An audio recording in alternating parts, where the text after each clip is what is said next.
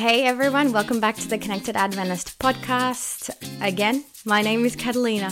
Welcome to the second part of this interview. So please make sure that you listen to part one of Coming Out is My Mission with Michael Carducci. And yeah, this is the second half of the interview that I did with him. All right, enjoy, fam. Uh, what were some of the things that you maybe practically did or that you have seen as you have ministered around the world uh, to to people um, in the homosexual lifestyle? What are some things that you could give them advice and maybe a list of things that they could try uh, to work on um, and yeah, to seek God with? Thank you, thank you. So um, the first thing that comes to my mind is we're not talking about behavior modification, and and we are not um, we are not um, people who recommend uh, like what do you call it? Conversion. Uh, yes, conversion, conversion therapy. therapy, reparative therapy. All of those are are therapies. They're behavior modification, and so what you do is you shock people, or or you you know you give them these strange modalities to help break them of their homosexuality. That's what we're talking about. That's what the world offers. What Jesus Christ offers is divine intervention. I can't give you that. We're not about making gay people straight. That's not my job. My job is about connecting people to an intimate Savior in Jesus Christ. Amen. And you know what? I don't focus on your sexuality. I don't focus on your porn addiction or whether you're attracted to the same sex, bisexual, or transgender. All of those fall into place as you pursue Jesus Christ. And if you don't have a personal relationship with Jesus Christ, it's all for nothing anyway. And so we're not we're not promoting behavior modification, which is this. What we're mm-hmm. providing is divine intervention. It's got to be something higher. And I think that the church, if we recognize that, that we've got to give something better than what the world is giving. Otherwise, why would anybody come into our church? And so, uh, again, take the focus off of behavior, put the focus on intimate relationship with Jesus Christ. And when Jesus starts to fill the emptiness in the heart, then that's when the Holy Spirit starts convicting of these things. As I was experiencing Jesus in a profound and intimate way, it's like all of a sudden my sexual acting out started to decrease. Didn't go away, but I started to, once I was filled with the love that I needed from my Savior, the love that I needed from a male that, that I was denied from my dad and then the kids in school, as I finally was getting that fulfillment from him, then it wasn't necessary to act out with other men. And then slowly he started to address even same sex attraction. And while I still struggle with same sex thoughts in my head because I did experience that for over 20 years of my life, I do have attractions to the opposite sex as well. But still learning to manage all of that because whether you're mm-hmm. heterosexual or homosexual, it's those sexual thoughts that can bring you down and take you into uh, different roads of sexuality that aren't healthy. But again, putting the focus back on Jesus Christ, and and that was when things started to really shift for me. I have a saying, and I so, and and and I, well, I just want to say the saying real quick. It says, um, "God didn't tell me to stop being gay; He just told me to stop resisting Him." And what that meant mm-hmm. is that I could never stop being gay. I could never give up my boyfriend, my sexual addiction, whatever that was. But as I stopped resisting Jesus Christ, as I started trusting Him, and He had to earn back my trust, and that took time, Catalina. But in that mm-hmm. process, as I started to learn to trust Him more, because I didn't trust any man, beginning with my dad, the kids in school that taunted and teased me, even the illicit lovers that I had that rejected me. But as Jesus started to pour Himself out to me and I could trust Him more, then my heart would open more and I was able to give Him more. So I think it's fair to say that there's a process in that. It's not always an event, but that process may take time. And we as Christians need to be patient and long suffering and, and respectful during that time and to know that the Holy Spirit is doing his job. Mm. And I think the really important aspect of that as well is that I think at some point or in one way or another, I believe that God draws each one of us to Him. And I, I really want to detach the sexual sin because I think that the longing uh, and the longing that God desires for us to have with Him and the longing that we desire to have with Him, but we seem to fill in with other things. I think that longing will always be there. And unless we are willing to to really like uh, in the last year for the people that have listened to the podcast, I have dealt with a lot of stuff from my past that I didn't want to deal with because it was too painful to deal with. I didn't want to have to deal with it. I didn't want to have to process it. And then I didn't, I can honestly tell you, I was scared for the fact that I was going to find out that God wasn't enough. Um, and there was a I went a, went a week away uh, from my family, and I dealt with a lot of the pains that I had to deal with, and the fear that I had going into that week of just me and God was that I was going to prove that God wasn't going to be enough. I was going to prove that I needed the emotional attachments. I was going to prove that I needed to be a people pleaser and say yes to everyone just so everyone liked me. I dealt with so much stuff that at the end of that week, I can, by God's grace and to His glory, I can say that I am at a point in my life where, at that prior to that week off, I was ready to say, like, see you to God. Like, I'm gonna do my own life, gonna live my own way. But I got to a point where God proved Himself so faithful um, and like you said, that you can you can just everything that you ever needed or wanted, you found in God. And in that week, I found it. Um, and I think that at some point we all have to find that, whether we're gay or whether we're straight, uh, whether we have an addiction that is physically or behavioral, or whether it's an emotional, internal addiction. Um, I think once we get to the point where we can allow God, we can l- give Him the permission to prove that He is able to deal with that um, I think that's when we will find the depth of what God can be in our lives and how complete we can be with just Him, not with everything else that we tried to feel that we felt we were so dependent on. Um, and I think that that is the solution for many of us. It's just allowing God to do that and dealing through the stuff and even childhood trauma or even just our own insecurities and our own dysfunctions, dealing with that, painfully dealing with that, dragging your feet and dealing with that. Um, mm. And then God will, will prove to be faithful in the end. Yeah, I like that. I like that because the bottom line is is he's already pursuing. The minute that you start mm-hmm. questioning things, that he's already working on our heart. It's he doesn't wait for us to come around and ask him in. He's already pursuing. And and really when whenever we start to question things and whenever we feel dissatisfaction in certain things in life, it's because he's already pursuing us. And, I, and that was really difficult for me to get in my mind because I had a father that didn't pursue me. And so I thought that God wouldn't pursue me either. But I realize now that I was totally, totally um, being pursued by, by a loving, loving father and a loving God, even in spite of my rejection of God and my cursing of God and my hatred of God. He, because he knew that there were reasons why I hated him, and it was a misrepresentation of of what people had made God to me. So wow, that it's just profound how how much He cares and and how far He's yeah. willing to go for each one of us. Yeah, great. Um, and in addition to in addition to that, I'm going to add my own little point here of just my own observation. Um, so I was having a discussion with someone, and we are talking about homosexuality, and we are talking about different things, and I expressed to them, you know, the the little that I know uh, from the personal um, experiences that I have had with people sharing with me. Um, but in addition to that, the things that I have listened to online and um, the testimonies. But I said that, that there is a shift in, I believe that there is a shift within sexuality and same sex attraction. It, it, I believe, this is me, and you can correct me because you're probably way more informed than what I am, but I think there is a shift from homosexuality being something that is gauged by, um, that has been as a result of childhood trauma, um, social environmental issues. I believe now that there's coming a shift with regards to music and the media where and I, I, I remember watching movies where it was really glorified to have a threesome um, or to be in like a same-sex um, relationship. It was more glorified. I feel that there is a shift now in the, the way that it is presented that is more like experimental. Um, it's more out of curiosity that people are engaging in these type of behaviors so even though there is a degree that can be associated and attached to childhood trauma and all that sort of stuff, I do believe that for at least maybe my generation and the, and the generations younger, like below me, that it is just going to be an aspect of curiosity. There's going to be an aspect of I wonder what it's like. I saw it in that movie. I remember when um oh, Katy Perry and her song I Kissed a Girl and I Liked It. I believe that there is a shift of just like just try it and see.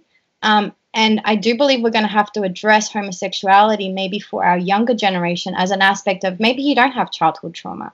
Maybe it isn't because your parents that their stamping wasn't a positive stamping as you were growing up. There may be an aspect now, I believe, maybe more predominant than what it was in the past, where people are just experimenting. They're like, hey, we saw that they'd had a threesome, let's have a threesome. And we saw that she kissed a girl and she liked it, let me kiss a girl and see if I like it. So I think we're going to have to address the fact that them, it may be just purely you guys are, are messing around, fooling around with fire that may burn you. And as a result, you guys are going to have to now deal and process with it in a different way um, because yeah, sin is always going to be attractive and sin is always fulfilling in some sort of dysfunctional way. Um, and once you experiment with that, then you're going to have to try and retrain your brain and retrain your emotions so that you are back to what God's ideal is. Um, what do you think about that, Michael?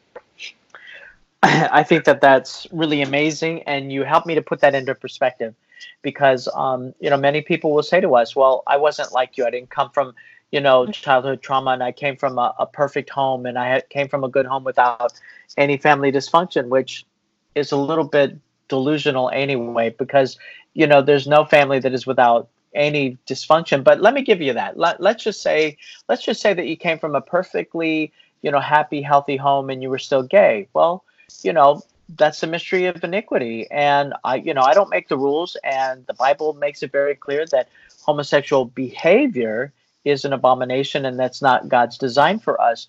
Um, and, and so here's the example there was a perfect family and they had a perfect father mm-hmm. and it was in a mm-hmm. perfect environment and lucifer still chose to sin and so you know he came from the most perfect home and yet he still chose to sin so um and and i don't want to berate the person that that may be same-sex attracted um and is trying to um either justify their position, but okay, let's say that I came from this horribly abusive past and that my colleagues also we came from these horrible abusive pasts and we became gay. Well, guess what? That's like 85% of the people that are LGBT is that they came from family abuse or sexual abuse or molestation uh, and that's a very real number. So for the 15% that didn't experience that are still gay, guess what? It's the human condition that is that we are drawn away to, you know, um, to ourselves. And now that there aren't borders, and I want to address the other part of what you were saying, there's no borders anymore. It's like, you know, it was a it was a bad thing to experiment as homosexuality. It was um, a negative thing, and so those those walls were up, and people didn't even experiment. Now that they're saying, you know, if you're straight, have gay sex. If you're gay, have straight sex. You know, I kissed a girl and I liked it, and Madonna's kissing Britney Spears and uh, Christina Aguilera. You know, at the music awards. All of that is breaking down these defenses so mm-hmm. that other people are experimenting. And you know what the Bible says that by beholding, we become changed. And so there are there are um, things inside the brain that connect. And whenever you experience sex outside of God's um, God's ordained um, uh, parameters, then what happens is you're affirming yourself to that, and the super glue works. You know, whenever you have sex with a guy or a girl, you are locking yourself into those behaviors. And so people that otherwise would never have experimented are now finding themselves mm-hmm. same sex attracted because they are experimenting in that, and the flesh does connect to each other and the enemy also knows that. So the the boundaries are down. You're you're absolutely right, Catalina. And um, so whether you come from a good home or a bad home, now the whole promotion out there is just to try it. It's it's trisexuality because I, I that's even one of the the letters on the LGBTQ. You know, the Q mm-hmm. stands for queer or questioning, and the whole idea is that the more you question it and the more you try it, the more you lock yourself into these behaviors that are that you otherwise would never have been drawn to. Uh, there's an interesting uh, law in the United States. Uh, many of the states now are adopting this law that if you're 18 or younger, you cannot um, you know, cannot counsel them that they could be heterosexual. You can support them and you can guide them in bisexuality, transgenderism, and homosexuality. But for anyone 18 and younger, you cannot say that you can change and become straight. What's interesting, they've done some studies and they found that like 85% of girls that had same sex attraction that were teenagers by the time they reached 18 that they were totally identified as heterosexual normative and they lived lives according to that so isn't that mm-hmm. interesting that the statistics show that change is is um, yeah. is extremely um, um, um possible and that these people are experiencing that. You know, I have this amazing quote um, that I share, and it, it really upsets some people, but I think it's powerful. And it's by a lesbian activist. She's a lesbian activist. Her name is Camille Paglia. And she says this, you know, there are people in the church say that gay people can't change. Now there there are people in the media they're saying that gay people can't change, but that still has not been proven in science. But a lesbian gay activist says this. She says, "Is the gay identity so fragile that it cannot bear the thought that some people may not wish to be gay?" She says mm. sexuality is highly fluid, meaning that it goes back and forth, and reversals are theoretically possible. However, habit is refractory, and that means very difficult to change. Once the pan, once the sensory pathways have been blazed and deepened by repetition, meaning the more you experience sex outside of God's ideal, the more you're going to find yourself connected to it and identifying that. She said, but once the sensory pathways have been blazed and deepened by repetition, this is a phenomenon that's obvious in the struggle with obesity, smoking, alcohol, and drug addiction. But she says, helping gays to learn how to function heterosexually if they wish, and I think that that's the that's the um, the catchphrase there. If they wish is a perfectly worthy aim. So if a lesbian activist says that change is possible, then who are we you know, she's talking about behavior modification. Again, we're talking about a relationship with Jesus Christ. And as Seventh day Adventists and as Christians, we need to offer people something above what they can get on this earth. And if it didn't satisfy me, Catalina, I would be right back in it where I was. There's just no way that I would have endured. There's no way that I would have made it. There's no way that I could stand up in front and and tell authentically that God gave me something better if I wasn't experiencing it. Amen. And I totally agree with that. I, I can totally agree with you. And this last year, I was like, wow, the things that I am capable if I was to like just leave God. Um, and yeah, it really made me see my heart for what it was worth. And yeah, it wasn't a nice place. It was actually quite surprising to myself. But realistically, I think that's what it is. Until you allow God to be that and to feel that, um, yeah, the the other option is a much easier option to go with. Um, all right, so let's finish up with the last point, Michael. Thank you for all that extra um, advice, and I, I, I, pray and hope that it is of some hope to to people who are struggling with that. What do you think is the future for our church with regards to what we see in the LGBTQ plus community, and how do we relate to them? How do we? How do you, as being someone who has been there, uh, what are some things that you would give us in terms of advice as how to reach people and um, within the church corporately? Yeah, there's a, there's a couple of things that I would address on that, and you know, I give one of my presentations. I talk about a, a transgender couple where the male is living as a female and a female is living as a male, and they biologically produce two children. So that means that the mother impregnated the father twice. So mm-hmm. I don't even know how you want to put that in your mind. However, you know, people when I ex- explain the situation, the look on their face is like disgusted, you know, like oh, you know, like this, and then I look at them and I say, if that family came to your church, would they find Jesus? And would they be able to look past your horror? Would they be able to look past your responses? And would your children be allowed in Sabbath school with your kids? Would you invite this family over to your house for dinner? You know, because the blood of Jesus covers them too, right?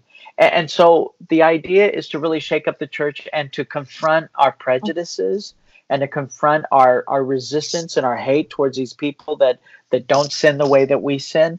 And and we have to address that. If if we want the church to change, we have to confront our prejudices against people because you're not going to change the first part because transgenders are coming. It's it's a worldwide movement.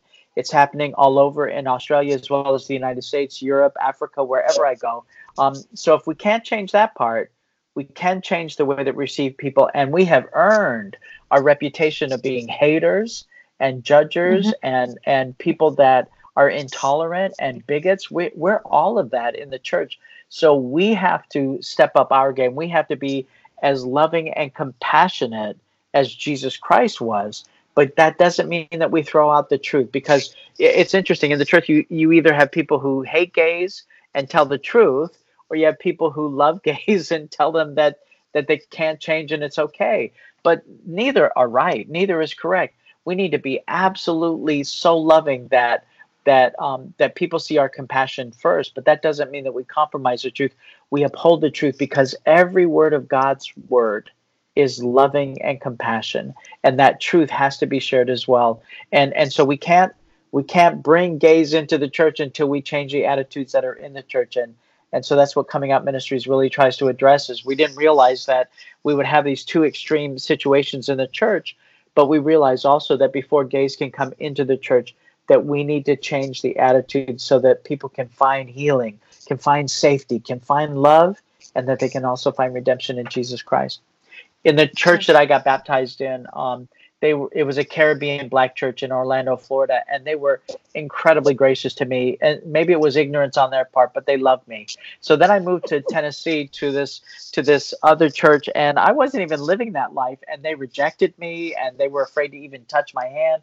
The pastor couldn't mm-hmm. even look me in the eye, and so um, it was six years, six years that the Lord had me in that church. Imagine six years sitting in a pew by mm-hmm. yourself, being rejected by so many people and yet finally after six years i was doing bible studies with um, these sisters and and they liked this little black church that was in our community so i went to that church and i said to the head elder i said do you have any room in your church for an ex-gay ex-sex addict and he said can you preach every now and then because we don't have a regular preacher and just have a seat in the pews with all the other sinners?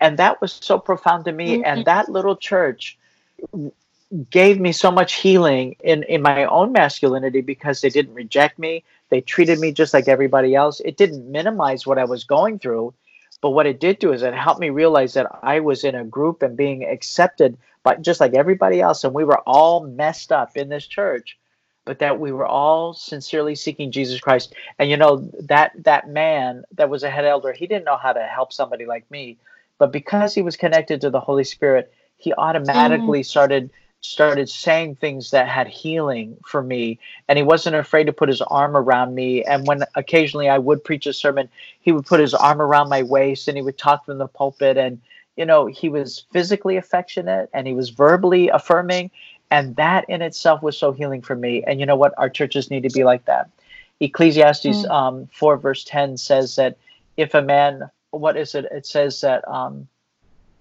that if a man falls his friend will pick him up he says, But woe to the man who is alone when he falls, for he has no one to help him up. And you know what? We have people that are falling down in our churches, and we need to be more loving and kind and help them up instead of degrading them or abusing them or rejecting them or taking advantage of them. We need to be helping people up, and that may take time, but my church was willing to do that for me. And and that as an example, I think is is a really wonderful example of how the church should be. And, and in addition to that, you mentioned a lot of things that I'm like, oh, that's so true. Um, in addition to that, I think that if we understand the brokenness that comes from humanity, and obviously we're speaking about um, people within the homosexual um, community, if we have a look at what their brokenness looks like, often it is rejection, often it is abandonment, often it is isolation, often it is this sense of never being accepted. If the church is going to provide the exact same thing abandonment rejection you're not good enough we can't let you in uh, sorry but your choices are actually contrary if we provide the same thing why would someone want to come to our church um, and don't. when i have this they don't yeah and that's what no, i have they don't spoken with and that's what I have spoken with people when we've talked about this discussion. Like when people start talking about me, because I obviously am maybe a bit more vocal about the way that our church should be with regards to homosexuality and, and treating people from that community. Uh, when I get the people that are maybe like a bit, oh, but you know, the way that you talk, and I'm, I always say to them, I'm like, how many homosexual people have you had at your house for dinner? None. I'm like, can you tell me how many homosexual people you have sat down and had a conversation that is longer than 10 minutes? None. So I say to them, boom. so I say to them, I'm like, by God's grace and for his glory, I have had gay people in my house multiple times. I have gone out with gay people multiple times. I have let people into my family who are gay, and I mean into my family like they are part of me. Um, so I believe that if we have to discuss between you or me, which one is probably taking a better approach, I feel that my approach is more Christ like. Um, I have been studying with a transgender male and a lesbian couple. So they're, they're two females, but one of them is a male. Um, and we've been studying the Bible weekly, um, given give or take a few weeks where their schedule didn't work and mine didn't work, but for two and a half years. And I have people who are very like against homosexuality. They're like, and have you told them that they're in sin? I'm like, no, I never have once told them that they're in sin. And then I but tell them, you know really why? What? This is what this is what slaps them in the face. I tell them, you know what? I have never told them that they live in sin. You know why? Because they've already told me that they know that they live in sin. But this is no what's so funny. Bible study. Like they already have the conviction and they already know what Christianity thinks of their lifestyle. All I need right. to tell them is how much Christ loves them and how much God can do for them. But Catalina, that it's a man and a woman in a relationship. There's nothing wrong with their with their relationship because even if he's transgender, he's still male. His his biology yeah. will tell on him. His blood is still is still male. So the transgenderism is an issue and that and that is the issue however their relationship is really not out of um, you know agreement with God, you know, if they're if they're married. But a- anyway, it, do you see how convoluted but, things get? Michael, just like you brought that point up, so I have had this discussion. So in amongst everything, and as they have shared with me that they have been receiving conviction about their situation, so one day, it was like last year, at the end of last year, we got into a really heavy Bible study, and it was just, I can't remember if it was about sanctification. I don't know what it was, but anyway, it was a heavy Bible study. And you know, when you can feel the Holy Spirit is just like, he's just like searching hearts and like pulling things aside. Okay. it was one of those studies where I, I even felt like really warm and they always have aircon on, but I just felt warm because I'm like, God, your word is just powerful today. Anyway, we're going through it and at the end they have a discussion and you can just tell like there was there was grieving in their heart because i know they've been wrestling with a lot of conviction prior to this study. Anyway we sat down and they're like you know but i just can't imagine like not being with my, my partner. And i said look i'm gonna be totally straight with you like oh, totally straight. I'm totally honest with you. I'm like in god's eyes your relationship right now apart from the fact that you aren't married so you are fornicating but in God's eyes, you are a son of God with a daughter of God, and you are in a relationship. I said, realistically, all that God desired is for you to find completeness and wholeness in the identity of who God made you, which is a son of God. And I said, so really, like you're, I'm like, you guys probably have a better scenario than maybe like a hundred percent like female, female, male, male relationship. I'm like, really like all is that you have to address is is why you feel like you aren't complete. Why do you feel that god made a mistake? Once you're able to address that guess what? Like you're a male and female. Um so yeah i totally so we have had that discussion and yeah anyway however god works it out. But in addition to that they've come to my church. My it's a small country church michael like small country church. Most of my members like are older gray hair. So but they have come to my church. They love my church. They Trust appreciate me. my those those little old people. Sometimes those people know how to love. It's interesting because there's so many times when a little old person will come up to me and they'll say, "It's about time we're talking about this." You know, and I'm shocked no. because I, I thought they were the ones that were the most opposed, but it's not. It's not so. And and a lot of older people. That's right. That's right. I want to tell you a story. There was um a young girl and she was doing Bible studies with a gay male couple and they um, they were doing Bible studies for two years. And she called me on the phone and she said, "Mike, they're ready to be baptized, and and they're in my home every Friday night." And we pray together, we play together, you know, we eat together, we study the Word of God together. And she said, They're like family to me. And I would never want to say anything that would hurt their feelings. And she said, um, They've accepted everything about, you know, the Bible says about um, you know, baptism and the Sabbath and all that. She said, but and they said, you know, we're really ready to get to get baptized. You know, what would stop us from getting baptized? And they said, you know, what does your Bible say about homosexuality? And isn't that funny that mm-hmm. they would wait two years to even ask that question?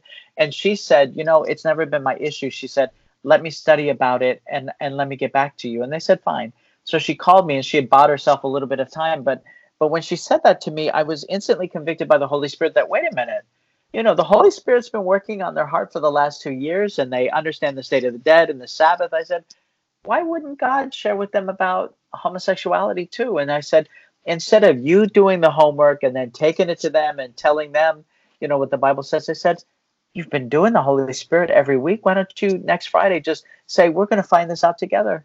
And, you know, the Holy Spirit's been leading you and we ask for his guidance and he'll show us. And she said that's mm. exactly what she did. And every every um, text that they went to about homosexuality, they would read it in its context. And these two guys were under such conviction, and every time they read a verse, one of them would say, "Oh my," Oh mm. my. Oh mm. my. Right? And so I thought that was beautiful. She had done it just the exact right way. Ministry of Healing talks about um, how Christ's method alone brings lasting results. And the first thing that Jesus does is he meets them where they are. He meets them where they are. He doesn't get in their face. He's not confrontational. He identifies with what they're going through. And, and let me give you another example. And, and, and I think it's really powerful. Her name is um, Marissa, but she went by Ray. And she was transgender from a little girl. She grew up in a violent home. Uh, her parents were drug addicted. She uh, she went to school. She was molested by boys and girls on the playground. She would dress as a boy so that she wasn't victimized as mm. often, feeling like if she was a boy that nobody would do that to her. She fantasized about her wedding, but she didn't fantasize about being the bride. She wanted to be the groom. Her parents didn't care. You want to wear Superman underwear, that's fine. So she grew up wanting to be a boy. And she had this male name called Ray. And she would hear voice the voice of Ray inside her head. By the time she was 16, she was determined that she had to have a sex change. She was also a lesbian living in a gay relationship. And so she moved to um, a big city where she could have a sex change. She was going to therapy, and her therapist said, "You know what? You are so manly. Uh, you know, if it were possible, I would just approve you for the surgery right away. But you have to live as a man for a year and a half, I think." She said. So she approved her for the hormones, but then this depression started coming in, and she would hear the voice of Ray that would say, "You know, you should just kill yourself. No one's ever going to want you the way you are. You need to have muscles and." And facial hair, not breasts and smooth skin. And so she got so depressed she couldn't get out of bed. She called her friend she hadn't talked to in years. And instead of living leaving the name Ray for the first time in many years, she left her her female name. And her friend called her back and she said, "Come to me." She goes, "I don't care what you want to be called. I'll call you whatever you want." She goes, "Just come to me. I want you to live." So um, and so she went to see her friend, and her friend even paid for her ticket because she didn't have any money. So as Ray was out there at her friend's house, her friend just loved her. Her friend just prayed for her. And she was so depressed, and she would see her friend praying. And then one day she thought, you know, I've never prayed before. And she prayed, God, how do you see me?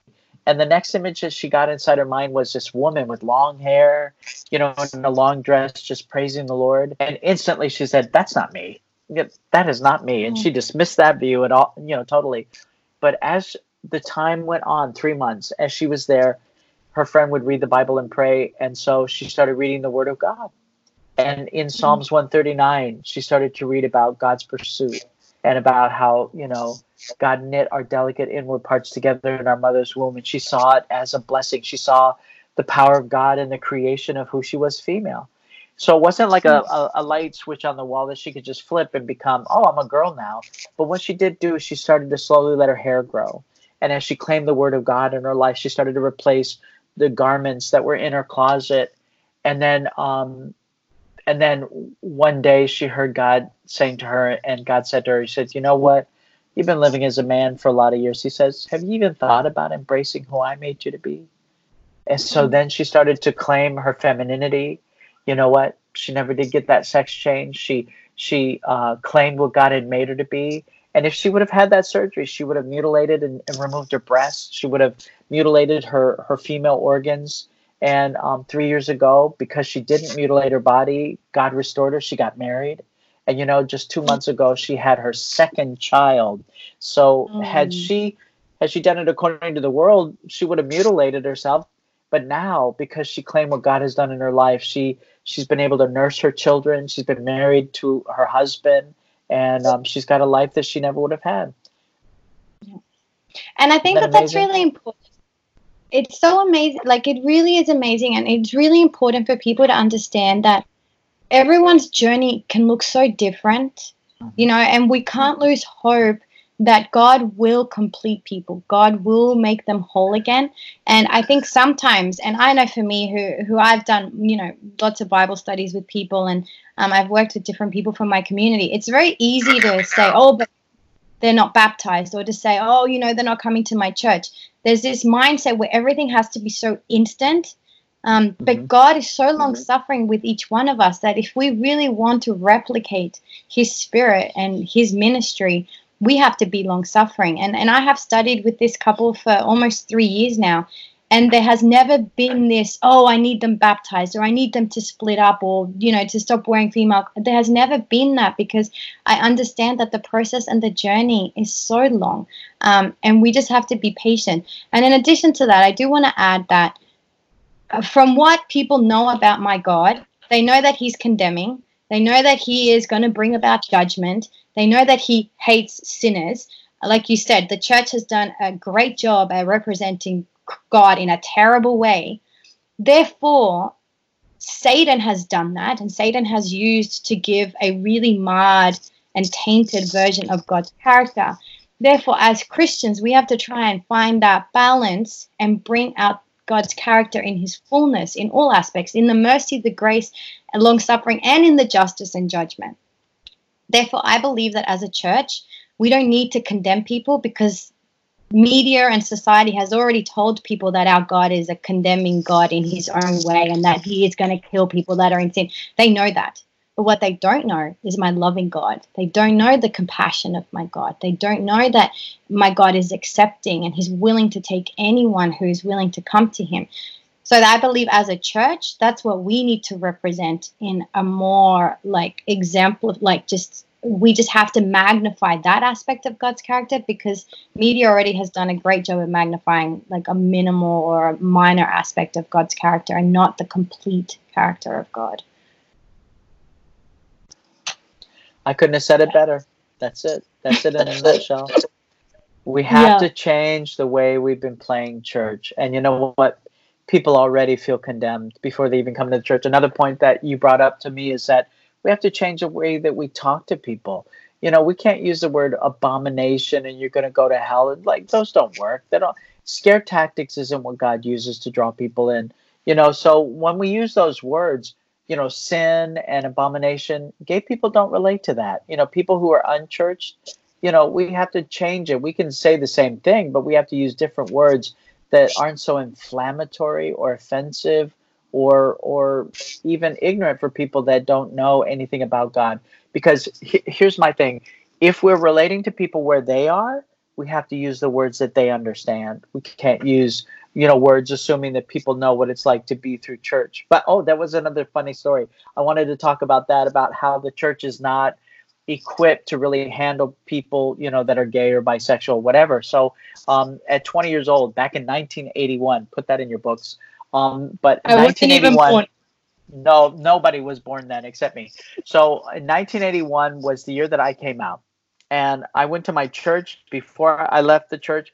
I remember sitting down with this elder that I thought maybe I could talk to, and I and I started to share that you know my problem was about women, and he took it down a totally different road. I shut up, I clammed up, I didn't say another word, but I walked out. And it wasn't long after um, I had come out, and I was in a gay bar on a Friday night and being a Seventh day Adventist, of course, you know, Fridays are the Sabbath. So I'm sitting mm-hmm. there at the bar. I ordered my drink from the bartender, and then the guy sitting to my right had already gotten his drink. And then this guy to my left comes up and he orders his drink. So when he orders his drink, he says to the bartender, he said, Hey, happy Sabbath. And I looked, mm-hmm. and then the guy next to mm-hmm. me, he said the same thing. He goes, Oh, yeah, happy Sabbath. And then, of course, I chimed in, and we realized that all four of us we're Seventh day Adventists, and isn't that sad that the only place that we could celebrate the Sabbath was on a in a gay bar on a Friday night, oh. and we all shared our stories of rejection. We shared our stories of how we were either ignored or tolerated until we left. And you know how mm. sad that the only place that we felt safe to share was there in a gay bar on a Friday night. And I think you understand my point about that is that, you know, the church has really missed golden opportunities to affirm and to help heal somebody. You know, to restore somebody is much better than to reject them and kick them out of the mm-hmm. church. And every every point we make, and there are times when we have to ask people, you know, to remove their names from the books. And you know what? My name needed to be removed from the book when I actively chose to be gay. However, I didn't need a push, and the church gave me a very mm. good push out of the church. Mm. We should be as as harmless as doves, but as wise as um, serpents in, in restoring and helping to connect people. Oh, one more story. I'm I'm I'm the storyteller. If if you'll indulge me, one more story, because I think that this I think this is a, a, really great great way to balance out those stories of rejection. Um, so when I came when I came into the church, I found two other men that were also coming out of homosexuality, and we were scattered. We didn't know like I was affirmed in my homosexuality. I wasn't changing. This other guy was looking for a monogamous relationship, and the other guy he didn't know what he wanted. So we were like the three musketeers, and we were just mm-hmm. blindly going through church. We had a relationship with Jesus Christ and a friendship with each other, and we found that we could, you know, we were a safe place for each other.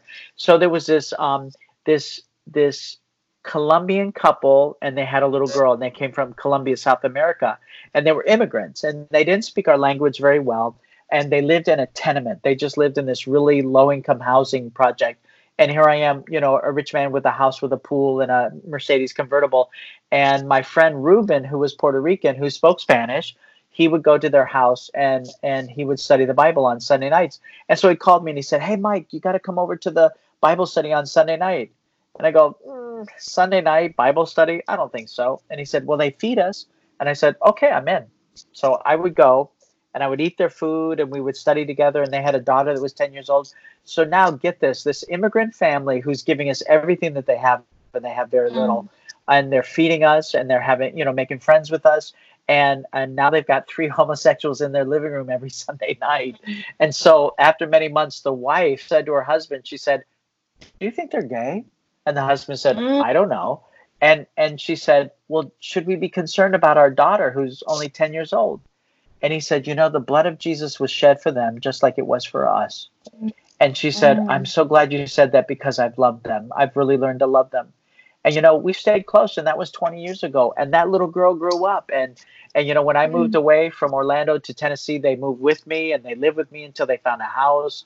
Um, you know, their daughter has asked me you know questions about life and and we've stayed good friends ever since and and what was so amazing and i think that this shows you the power of god even though this couple didn't know how to deal with three gays in their living room they just claimed the gospel wow. and they just loved us sincerely and so when that young girl grew up she became a nurse and this boy wanted to marry her and she said if you want my hand in marriage um, you have to ask my father for permission and mike carducci and that's just how close mm-hmm. our families have been together. And that, I think, is a perfect example of what the church needs to be. And even in our ignorance and even in our frailties and humanity, if we are surrendered to the Holy Spirit, He shows us exactly who needs a hug and who needs um, um, uh, a lunch or or um, a friendship, and and God puts very unlikely people together when we are surrendered to the Holy Spirit.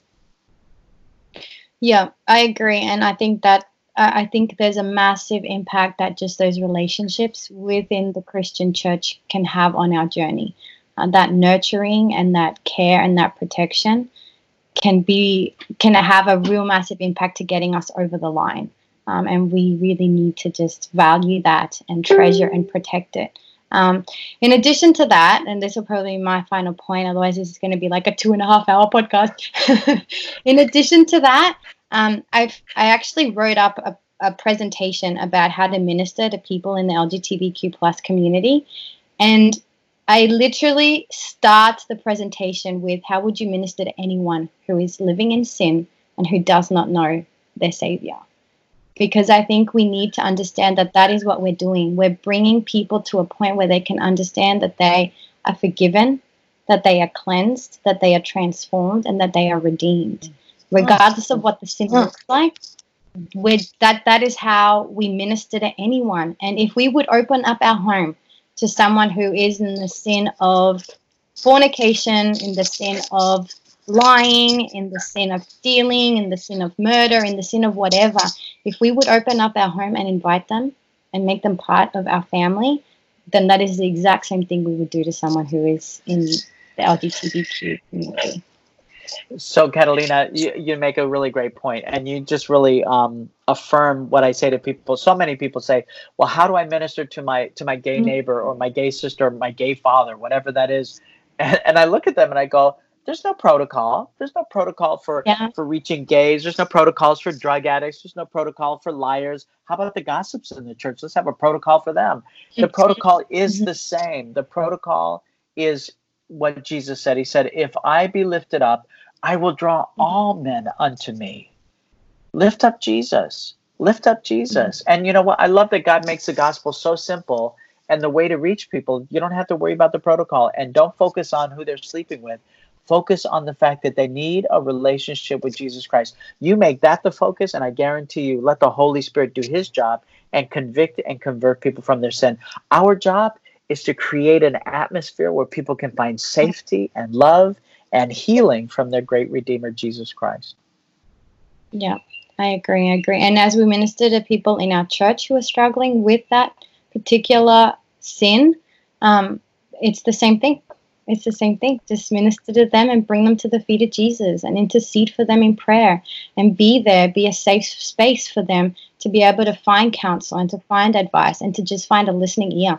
Sometimes they don't even need your advice. Sometimes the Holy Spirit does enough of that. They just need someone to be able to share those thoughts and the struggle and the battle. And that does wonders for their walk. Um, so yeah. All right. Any final points that you, anything that we haven't mentioned that you're like, I need to, I need to share this before we finish? No, no, I got it all out, and and I think that what you just said was so beautiful. It really, I think, encapsulated the whole effort. You know, gay people are no different than anybody else, and unfortunately, um, unfortunately, through the gay movement, it's like, and even in the the pro gay affirming movement in Christianity, is that we've made homosexuality something different. And maybe that is the last point that I'd like to make is that now this term called gay Christian is out and uh, or gay Adventist, and it's being promoted even by um, seminaries and our universities. But it's it's still wrong because let me ask you this question, and this is the question that I say in my presentations: if if my door is only open this much, if my door is open just this much, and I got a snake that's that's this long, right? That's five feet long, maybe what would you mm-hmm. call it, two meters, three meters. How much of that snake can get in if my door is open just a crack? A lot. The whole snake can get in. And so if we allow the terminology gay Christian, then what we've done is we've taken a sin temptation and we've mm-hmm. um, made it honorable or holy by connecting it to our identity in Jesus Christ. And so then if you if you um, if you validate it and legitimize it, then you have nothing to confess. And you know what? That's a deception from the enemy. Is that it, the Bible says in First John 1 9, if we confess our sins, he is faithful and just not only to forgive us, but to cleanse us from all unrighteousness. So if I take my sin temptation and I legitimize it by putting it on my identity in Jesus Christ, I have nothing to confess. And you know what? That's a deception. And, and it's not a gay thing, it's not a straight thing, it's a sin thing. And if we take mm-hmm. sin, and no matter how we package it or change it, it's still sin. And if we don't confess it, we'll be lost. So then your concern with that would be putting the title to the identity that is found in Christ. So if you were to say like fornicating Adventist or gossiping right. Adventist. Exactly. Okay. Like do we call ourselves that? Do we call ourselves murdering Adventists or Sabbath breaking Adventists gotcha. or stealing Adventists? No. And, and, those might be legitimate issues that you struggle with. But my identity is in Jesus Christ. And the Bible says that in Christ, I'm a new creature. That the old things have passed away, behold, everything becomes new. So if I keep dragging around my old identity with me, then what's the likelihood that I'm ever going to be rid of it? I have yeah. to be able to say that, you know what, I'm not identifying by my temptation. I'm not identifying by my old behavior. Like, like I don't even agree with the AA principle that once an alcoholic, always an alcoholic, because that's not an ad, that's not a Christian principle because again, it's in Christ, I'm a new creature. Right. So if I haven't drank for 30 years, you know, am I still an alcoholic? Now, now the point that they're trying to make, which I think is valid, is that even if I haven't drank for 30 years, I'm still fragile. That I could still break down mm-hmm. and I could be an alcoholic or I could be struggling with alcohol tomorrow. So the same thing with any of our sins or any of our temptations. But I'm not going to identify myself by my temptation, especially if God's given yeah. me the victory over that. And I think that that's yeah. really powerful because whatsoever a man thinketh in his heart, that's so he is. You think you're an alcoholic, you're an alcoholic. You know, so when I went to Sex Addicts Anonymous for a year as a Christian because I was still struggling with pornography, I remember I remember I would have to say, Hi, I'm Mike, I'm a sex addict. Hi, I'm Mike, I'm a sex addict. Every week I would have to say this. And I'm mm-hmm. after a year, I'm like, why am I not getting any victory? It's like because every time I go to these meetings, I connect myself to the one thing that I say that I want rid of. Mm-hmm. Anyway, yeah. So again, I'm not is, a gay Christian. Yeah. And that is powerful because it has power for the good and for the bad. If we constantly call ourselves redeemed, we are like sanctified, we are daughters and sons of God, that is going to have a power. And if we do the opposite, if we tell people that we are filthy, that we are corrupted, that we are evil, it's going to have an impact as well. So, yeah, that's a really good point. That's a good point to keep in mind as well. Mm. All right. Well, I think that's it. Thank you so much for your time, Michael. You know, like sometimes I think I'm not into real celebrities, but I, I there are people that I definitely look up to in ministry um, for the niche spaces that they have taken. And Michael, you are definitely one of them, um, as well as the other people that are in um, the coming out ministry, because there's just such a great amount of vulnerability that you guys have put yourself in uh, to allow your testimony to testify to others. Um, so, yeah, I really look up to you and I praise God for your willingness to serve Him in this area that is probably so silent for our church. But thank you so much that you're willing to put yourself in a position where, um, yeah, you're sharing your experience and your struggles and your battles so that it can help someone else. Um, in their journey. So yeah, thank you so much, Michael. I'm, well, you know, all the glory goes to God because without Him, I wouldn't be here, honestly. Mm. And if He didn't love me the way He loved me, I would never have yeah. chosen Him. Yeah. Thank yeah. you. That's very kind. Well, praise the Lord. Praise the Lord. All right. Well, I'll finish up. So, everyone, thank you. I hope you enjoyed this interview. And um, yeah, I would invite you all to have a look at Coming Out Ministry. They have a Facebook page. Michael, do you have a website in addition to the Facebook page? Oh, yeah, page? we do. Yeah? Ah, thank you. Okay, thank so you. we on um, our our website is comingoutministries.org and we have a documentary that we've now released for free. It's called Journey Interrupted and it's now been released into 12 languages. And so you can go to comingoutministries.org and you can download a copy yeah. of whatever language you want to watch the film in. And I think it's a powerful tool to begin the conversation. Yeah. Yeah, excellent. And do you have a YouTube channel? We do. We do have a YouTube channel. Yeah. It's under Coming Out Ministries. Yeah. Okay, excellent. So get your binge on. Plenty of resources there. Trust me, I have been there, done that, lost many hours of my day binging um, on um, coming out ministry stuff. So, yeah, really thankful for that. All right, well, everyone, you have all the resources, you have the testimony, and you guys have the gospel. Um, so, yeah, my prayer, my hope, and my desire is that you stay warm in God's love, that you stay cool for Jesus' name, and that you stay on fire with the Holy Spirit. All right, see you all, and ciao for now.